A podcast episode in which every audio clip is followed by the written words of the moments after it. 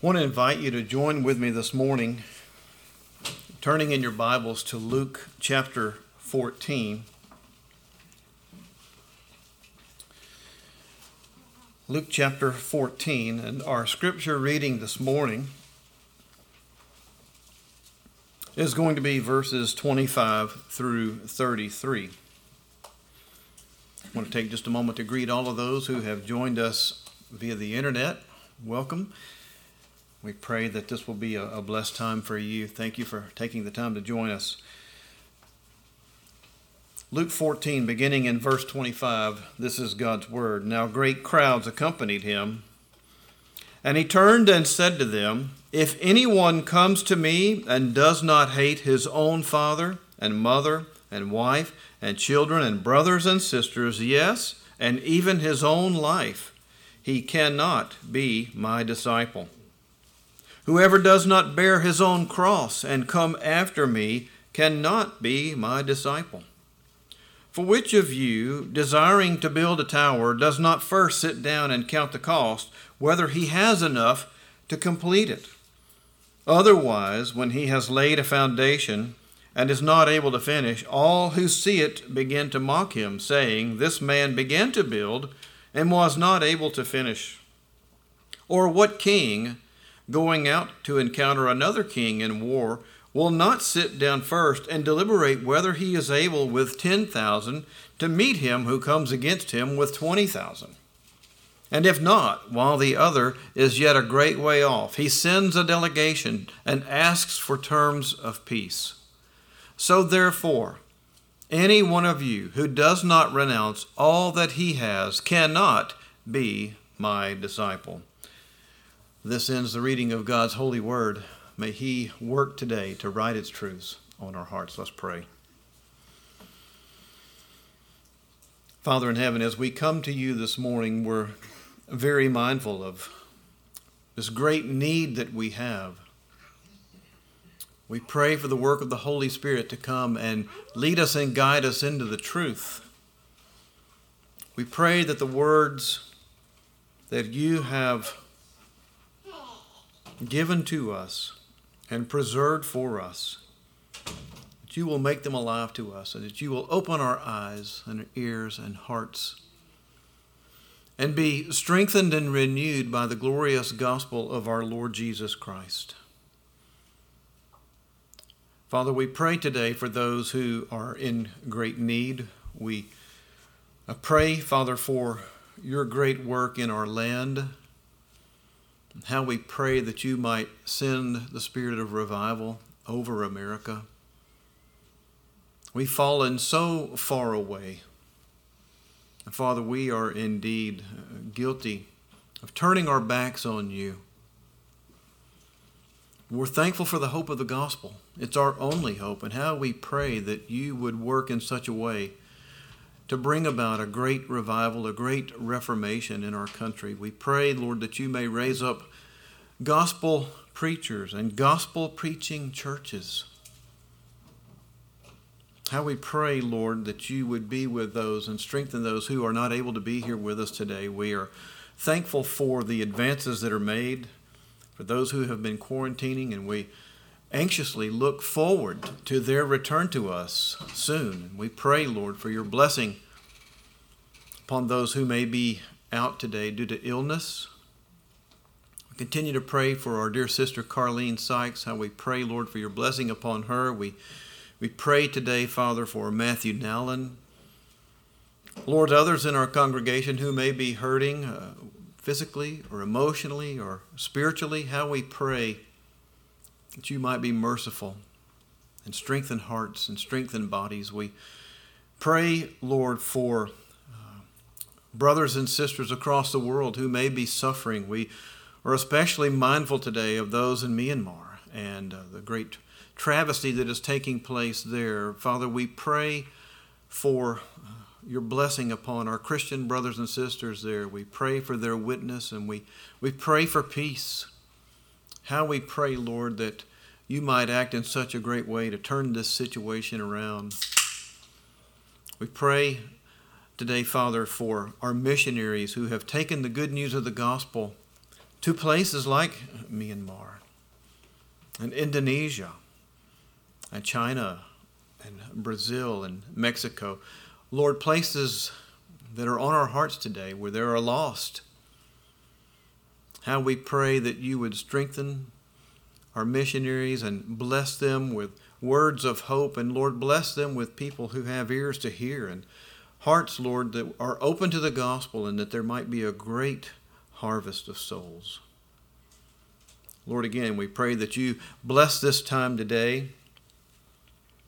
We pray for the preaching of your word. May you speak into our hearts now, and we join together and pray as our Lord Jesus taught us. Our Father, who art in heaven, hallowed be thy name.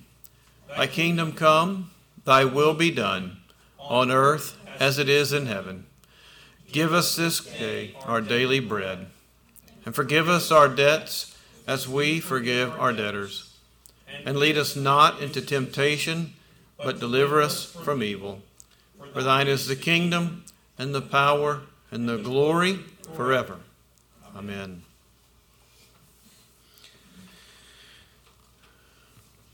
If you've been reading the Bible for very long, you understand that it is a very interesting and amazing book. It comes to us with lots of different genres, different styles. There are stories, very intriguing and beautiful stories, and there is poetry and wisdom, uh, all different kinds of genres of literature in God's Word. Some of it's even humorous. I mean, who who would not read the story of Balaam and the donkey and not find that funny? I mean, that's funny.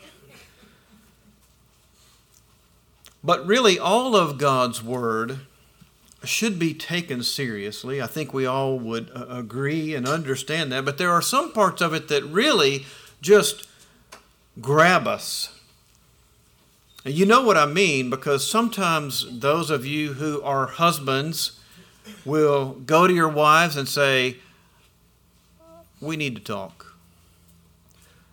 Not necessarily anything wrong, but it's just, okay, hey, no joking around. We, we, we got to talk about something serious. Maybe the wife does this. Maybe the husband and wife gets together and gets the kids and says, hey, everybody needs to come to the table.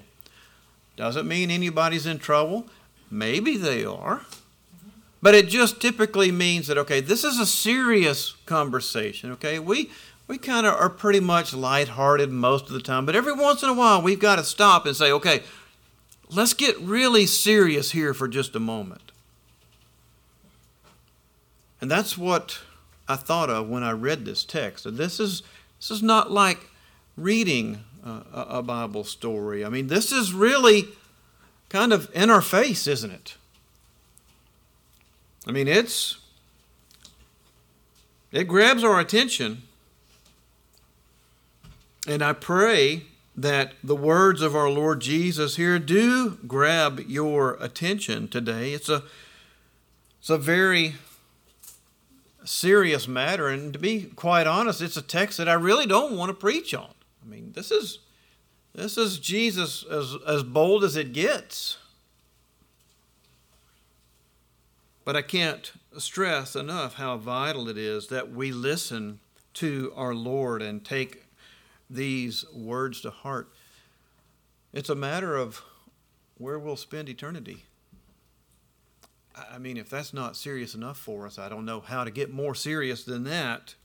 I want to ask a couple of questions as we begin this morning. Do you consider yourself a follower of Jesus? And then, second, have you counted the cost of following Jesus? Now, if your answer is no to the second question, most likely it's no to the first question. And I think as we go through this text, we'll see why this is so vitally important. May the Lord work in our hearts today so that everyone within the sound of my voice may give a hearty answer yes to both of these questions. I want to begin first by noting in our text the journey interrupted The journey interrupted as we begin looking here at these verses. Uh, I want us to consider a couple of points of context. First, this event in which Jesus addresses the crowd here takes place on a journey.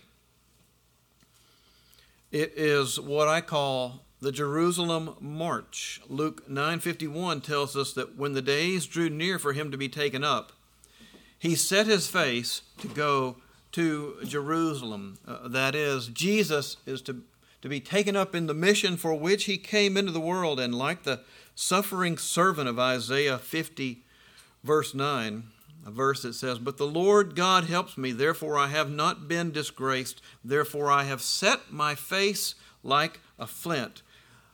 The Lord Jesus Christ does this. He will not be deterred, he will not be pulled aside.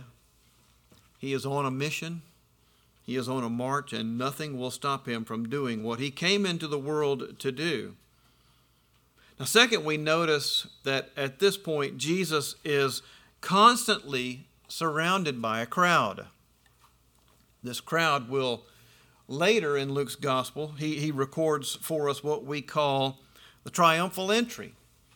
And you remember there that Jesus comes into Jerusalem with shouts from this crowd who are shouting, Blessed is the King who comes in the name of the Lord, peace in heaven and glory in the highest. Those are the shouts. One day, but not too many days later, those shouts change, don't they? Shouts of crucify, crucify him. What happened to that crowd? Verse 25 shows us that a brief interruption to the march has taken place. It says, Great crowds accompanied him, and he turned and said to them, A great crowd. Now, why such a great crowd? Well, earlier Luke has been recording all the things that Jesus had been doing, healing people, casting out demons, and probably uh, some of these came for that. Maybe they came to be healed, to be freed from demon possession. Maybe they just came to see that. Luke also records that there were some who just came to see these wonderful things that Jesus was doing, these miracles. But how many had come to Jesus and had forsaken everything to come and follow him? To come and serve him. Picture, if you will, Jesus on some dusty road outside of Jerusalem, making his way toward the city, and suddenly he stops and turns around and begins speaking to this crowd, this crowd that may have been thousands. They're following, but are they disciples? You know, you might be following, but you might not be a disciple. It's easy to just kind of blend in with the crowd and do what the crowd is doing and do church stuff, right? Show up, hang out with everybody, eat lunch, come to the worship services and sing and, and listen to the sermon and uh, you, you could be doing all of those things and more and not be a disciple. So Jesus stops to speak and explain what it means, what it's going to cost to follow him. And so that's our our next point here after the the journey is interrupted, we see the call explained. The call to discipleship, that is. Now, there's a couple of aspects about this call that I want us to notice. And the first is that it is controversial. It's a controversial call. Now, what do I mean? Well, if you look again at verse 26, Jesus is speaking and says, If anyone comes to me and does not hate his own father and mother, and so on, let's stop right there we may be shocked to hear these words coming from Jesus, right? I mean, this is I mean, we may do a double take. And I'm sure some in that crowd that day were stunned to hear Jesus say such a thing as this. I mean, what's Jesus doing here? Is he calling us to, to hate our family? Well, to make sense of this controversy, we have to understand that this original word here in the Greek has a, a range of meanings. Usually, when we use the word hate, uh, it typically has one meaning, right? But not necessarily in Jesus' day. It could mean detest, which is what we typically use it for. Or it could also mean uh, disfavor or disregard. Now, I'll tell you something about me. A lot of you know this. I hate. You ready? Cucumbers. I hate them. I love y'all. And if I come to your house and you put something in front of me, I know I'm supposed to eat what's put in front of me. I'm not going to eat them. I'm not. Now, that doesn't mean I wish they didn't exist. I wish that all cucumbers all over the world would be gathered up and burned in a pile and then never planted again. I don't I don't hate them that way. Stacy likes them. Great. I like to see her enjoy them. That's great. If you like them, good. Someone might say, uh, I hate Ford or I hate Chevy. I don't think those people mean I wish Ford didn't exist or I wish Chevy didn't exist. What do we mean? This is my preference. I like this one. I don't like that one. So that's what this word means to, to favor something, uh, to disregard something else. And that's what Jesus is saying. Uh, I mean, after all, Jesus is the one who told us that we have to love one another. We even have to love our enemies. So his words make no sense if we interpret it the way we typically use the word hate, right? We recognize the, the priority and preference of something much better. This call to discipleship by Jesus is controversial, but second, it is a call with a deep extent. Let's consider here for a moment the extent of the call, and I want to pause and ask this question To what extent are you willing to follow Jesus?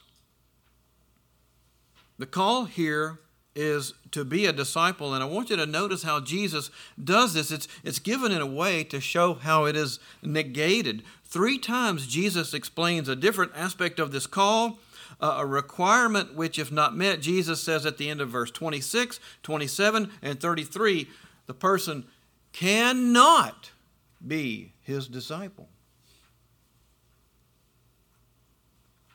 So, to what extent are you willing to go? Have you met these conditions? Well, let's stop and ask another kind of basic question. What is a disciple? What, is, what does this mean? Well, this is a term we don't really use a lot anymore. When you hear that word, you probably think of something from the Bible, right?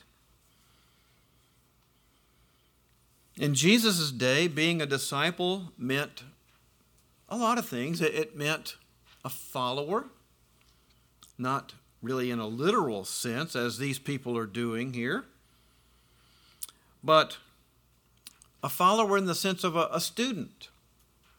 And not just a student, but someone who had made a, a, a loyal claim to someone else. Someone who uh, listened to their teachings. They, they sat at their feet and listened to them teach, and they learned and they took in everything, and then they applied those things and, and changed their life based on what the teacher or, or rabbi was saying. He would live like the teacher. He would make the, the life choices the way the teacher did. It was a call to devotion and loyalty. However, what Jesus is presenting here as a teacher, explaining discipleship to his would be followers, is much more radical than anything any teacher in his day would have said. No teacher would have said that you had to to disavow your family to follow them. Yes, you had to sacrifice your time. You had to change the way you lived to, to follow that teacher and be like him. But Jesus says that in order to be his disciple, you must hate. Again, not de- detest, but, but disavow, disregard your father and mother and wife, children and brothers and sisters. What is he what does he mean here? I mean, what's Jesus saying? Well, well, who are the people in this list? For most of us, these are the ones closest to us, aren't they? Now, I realize that uh, sometimes relationships break down, and maybe we aren't as close to these, uh, some of these, as we wish we were, or maybe as we had been at some point in the past, but um, maybe you've gotten cold in a relationship with a father or a mother. But but think about a child. For a child, father and mother is everything, right? I mean, that's their world. And who of us, those of us who have children, who of us wouldn't do anything for our kids, right? I mean, we would. We would do anything for our kids. And siblings, brothers and sisters, sometimes these are not just siblings, but in many cases, these are our best and dearest friends. So these are the ones who are closest to us, and Jesus says, Your commitment to me must be such that you are willing to turn away from all of these. The ones you love the most, those to whom you are the closest. That's that's a strong word, isn't it? Not to be taken lightly.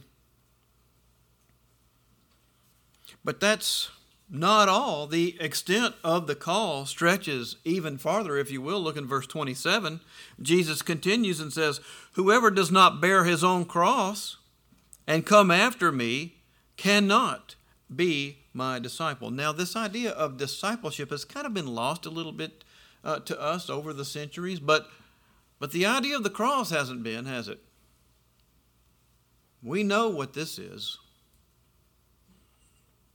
This was part of the Roman system of, of justice. It was a form of punishment for the severest of criminals it was public, it was humiliation, it was suffering, torture, often death, not always. Sometimes people would hang and they'd let them hang for a little, a little while and then take them down and they'd recover. But it often meant death. Uh, notice about this verse that Jesus says that his disciples must bear his own cross. That is, this, this call is for everyone, but everyone has to bear their own cross. I can't bear yours, and you can't bear mine. You can't bear somebody else's, they can't bear yours. Now, this does not conflict with the idea of us bearing one another's burdens. We do that in the body of Christ. When we see someone hurting, someone struggling, we come alongside that brother or sister and, and we, we help carry that load if we can. But the cross, that symbol of, of shame and punishment, and persecution and suffering and humiliation. Jesus says, if you're going to be my disciple, my follower, you must bear your own. Or what? You cannot be his disciple. It involves the willingness to disavow our families, those closest to us, uh, to, to take up that symbol of shame and punishment and persecution and suffering, and even, Jesus says, yes, and even his own life.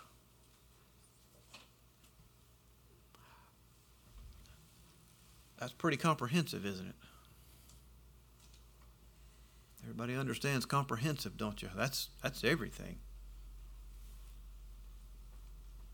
So, is this you?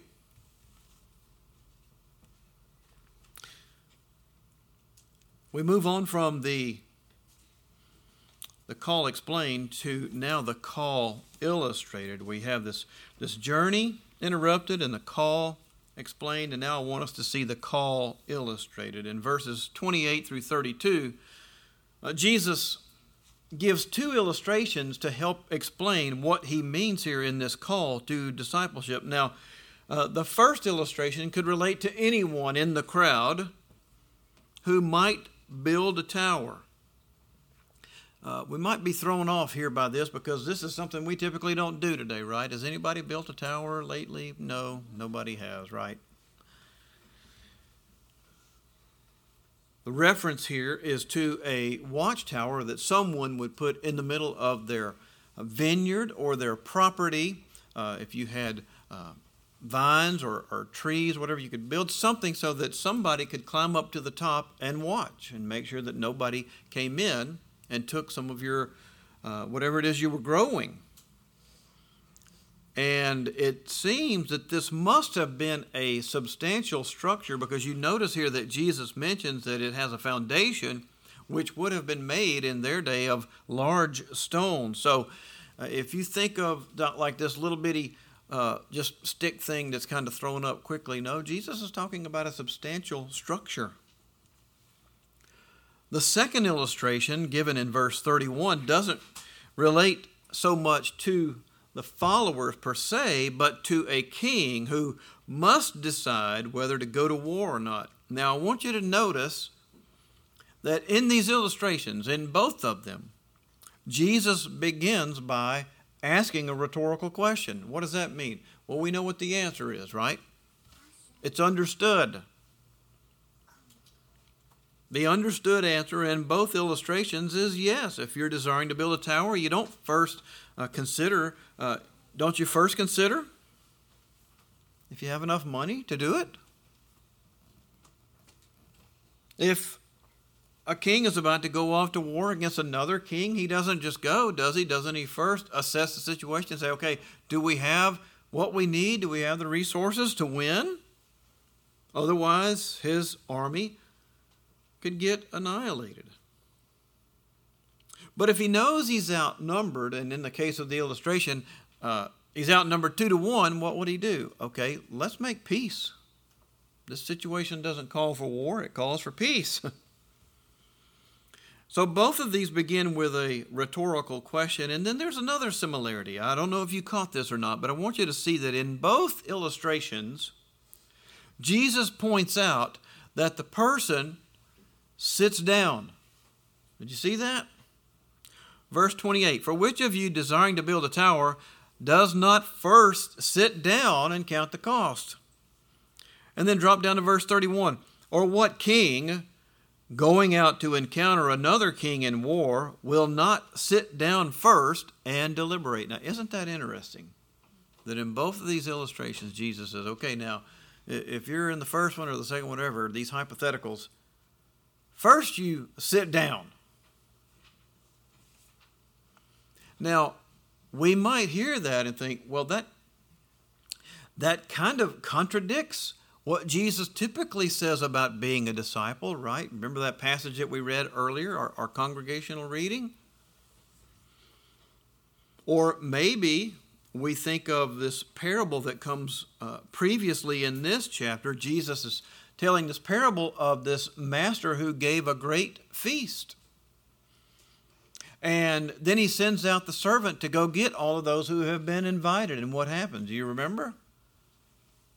They all send back excuses. Uh, hey, I just bought a piece of property and I need to go look at it. Uh, I bought five yoke of oxen. I need to go look at them. I got married uh, and uh, I just can't. So, so, and they all, please have me excused. And we, we might sense in that the immediacy of a response. But what we need to understand here is that in those responses, those are people who don't want to come. those aren't people who say, Give me more time. Those are people who are saying, I'm too busy. I can't come. You remember how the master of the feast responded? He got angry. He invited others. And then at the end of that parable, uh, he says, You tell those others that they aren't coming now. They will never be allowed to come to my feast. Well, what we need to understand here is that there is uh, some tension and there is some immediacy of the call, but it doesn't necessarily mean drop everything. Jesus, remember, is addressing a large crowd, maybe thousands. Luke 12 1 says that many thousands had gathered around him, and they have not considered what it means to follow Jesus. You know how crowds are. Crowds just gather, right? How many of you have ever seen a crowd and just went and joined the crowd? You didn't even know why they were gathered. What's going on? Suddenly you're part of the crowd. What are you doing? I don't know. I just saw a crowd. I came over.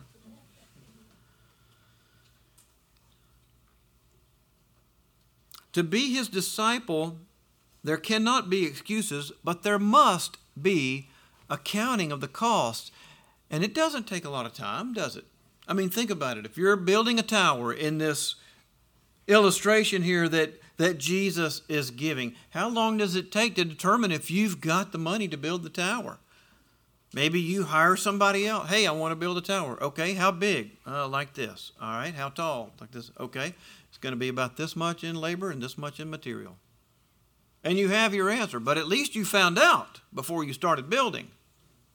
Or in the case of the king, let's go. We're going to war. Hold on a second. Now, the king knows how many guys he has.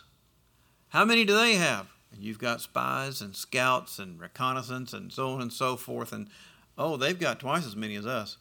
Uh, well, maybe that's not a, not a good idea. But the point is that it doesn't take very long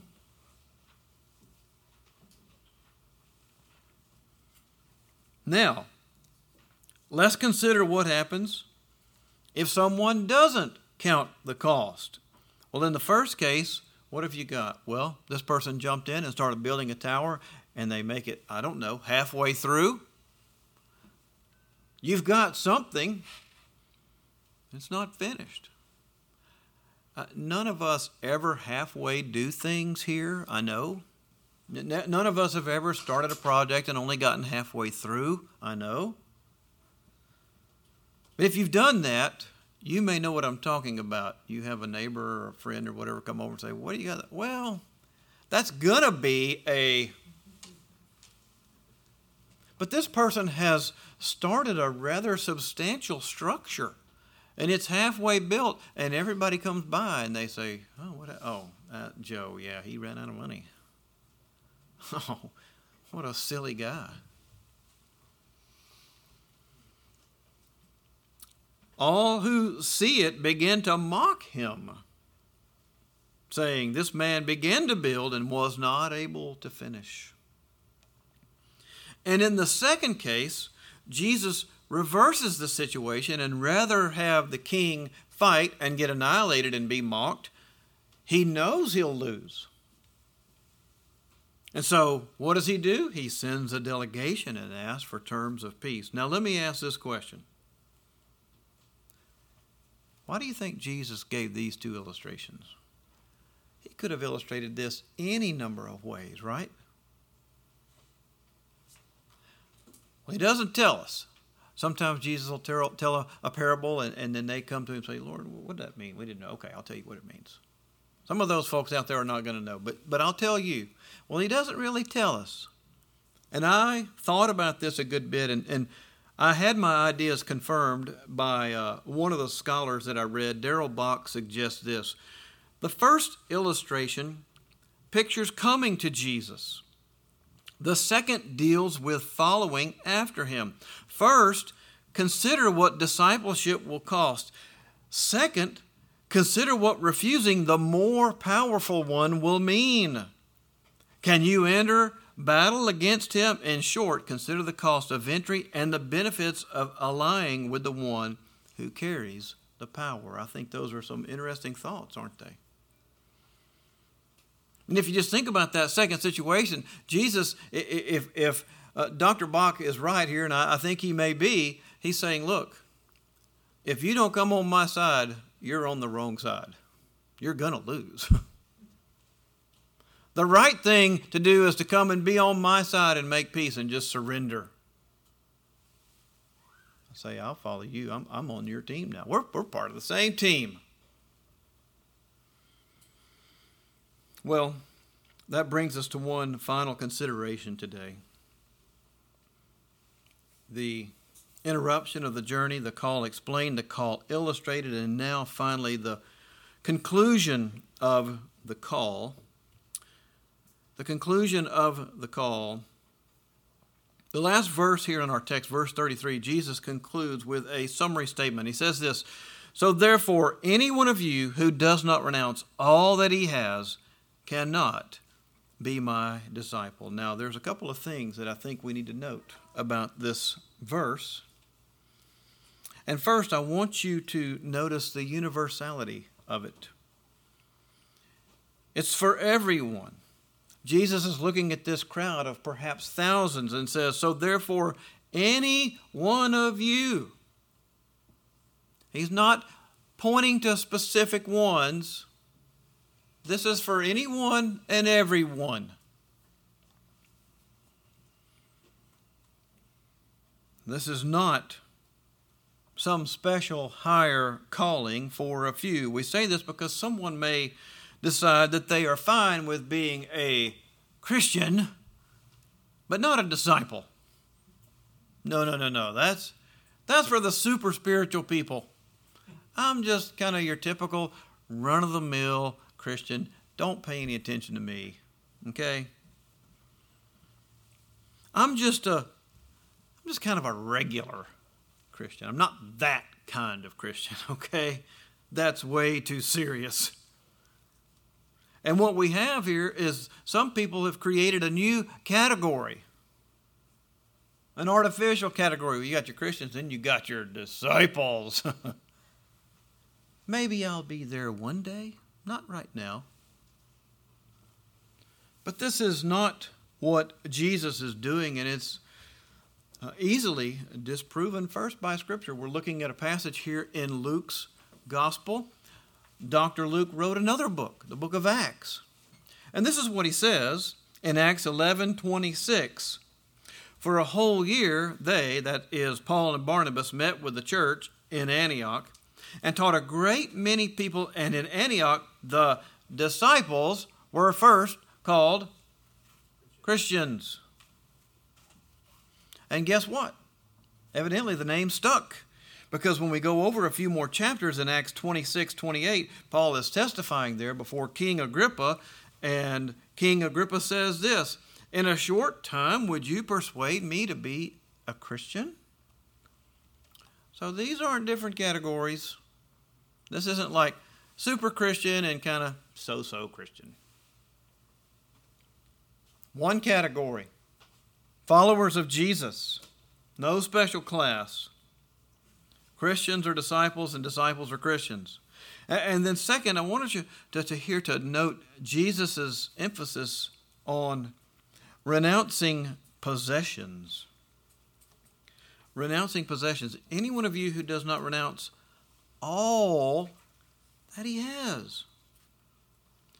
Now, previously, Jesus had mentioned hating, that is, uh, disavowing, a willingness to, to separate and, and, and put your family aside for his sake. And he, he has talked about taking up your cross.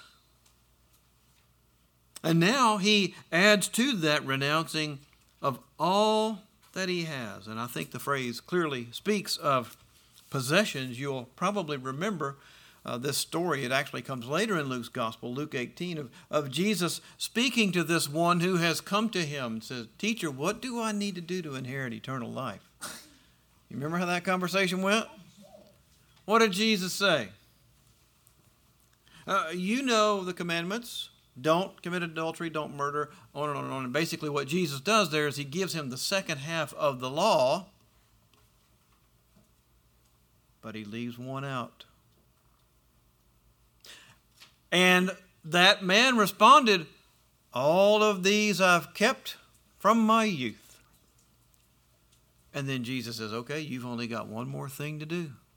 Go sell everything you have and distribute it to the poor, and then come and follow me. And what did the guy do? You remember? He went away sad because he was extremely rich. Jesus had left out that commandment do not covet. And what we find is that this man was guilty of it. Oh, I've done all those other terrible things. We always put that one kind of in its own little, you know. Most likely, we break that one every day. What is coveting? Wanting. Who else doesn't want something we don't have?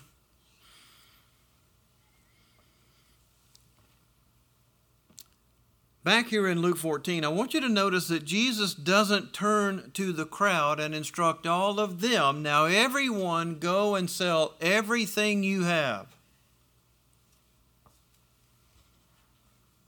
Rather, what Jesus demands demands is a willingness to renounce all your possessions. The question is this do you own stuff or does stuff own you? Some of us are really proud of our stuff. We like our stuff, don't we? and it's not just possessions, it's not just stuff. I think when Jesus says you have to renounce all that you have, I think that could be anything. Our jobs? Jobs are important, but are they more important than Jesus? Our goals and ambitions and hobbies and recreation and whatever it is that we're spending so much time on. I mean, think about the way we spend our time. What do you give your time to most? That's something that you could be worshiping. That you need to, to, to be willing to renounce. Maybe you do need to renounce. Do we have anything that we'd not give up? For Christ? Anything? When we put all this together, I think what people do, and I've done this, I've heard a lot of other people, and, and this is what we do. We've got all these things that are going on in our life, okay? We got these responsibilities and these priorities, and so what we do is we make a list. Maybe not literally, but some people have done it literally, and we make this list. And if you're a guy like me, this is what you do. Okay, Uh, I'm a husband, so I've got my wife, then I've got my kids, and then maybe I've got some other family. Maybe there's some family that's dependent on me. I don't know. Maybe mom and dad are on that list, or, or siblings, or something like that. And then job is usually up there because we need income. Job is important, right? We've got job on there. And then church, because we're Christians. And then these, these other things are our hobbies and our recreation or whatever it is, this, the projects that we have going on around the house and on and on and on. And so we've got all these things on our list, but we know as good Christians what goes at the top of that list Jesus. And this is what I think Jesus is saying. That stuff goes on one list, and you make another list and you put me and nothing else on that list. Jesus is on his own list. He's not competing with these other things. He's the God of heaven, the creator of everything, who demands and deserves our complete and unadulterated devotion, does he not? All those things on that list are important. Jesus is not calling us all here today to walk away from family, sell all your stuff, go out there and, and ensure that you're persecuted, do whatever you got to do to be a martyr. He's not saying that. But he is asking, if you're going to come and follow me, have you considered the cost? What if it did cost you all of that stuff? Are you willing to still follow?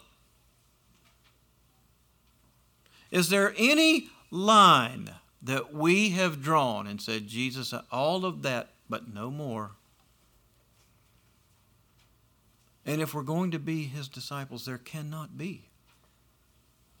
There can't be anything. Look, as believers, it's all his anyway, isn't it? I mean, what are you going to take with you? If you got a lot of stuff, you're not taking that stuff with you. You're not taking your kids with you. Guess what? In heaven, these relationships change. You're not taking your wife with you. She'll be there if she's a believer, and you'll be there, but it's going to be different. It's going to be better. If you can imagine that.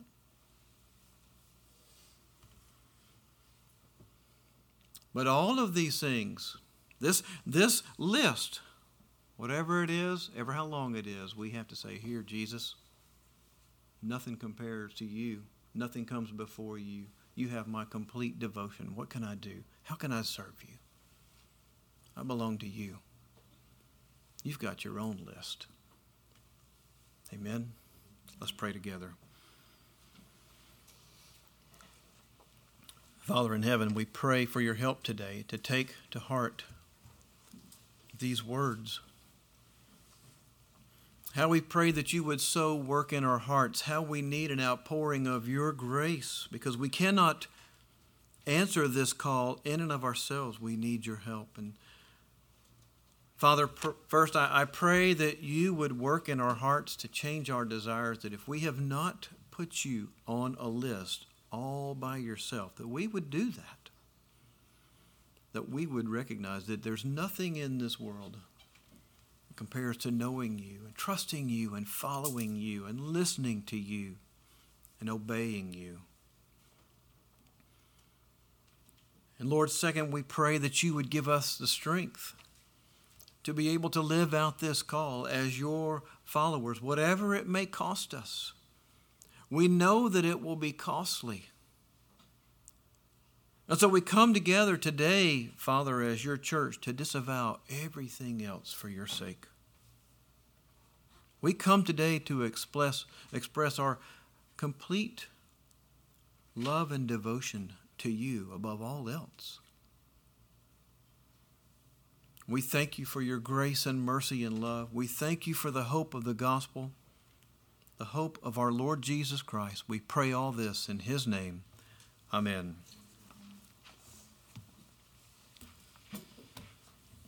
Let's all join together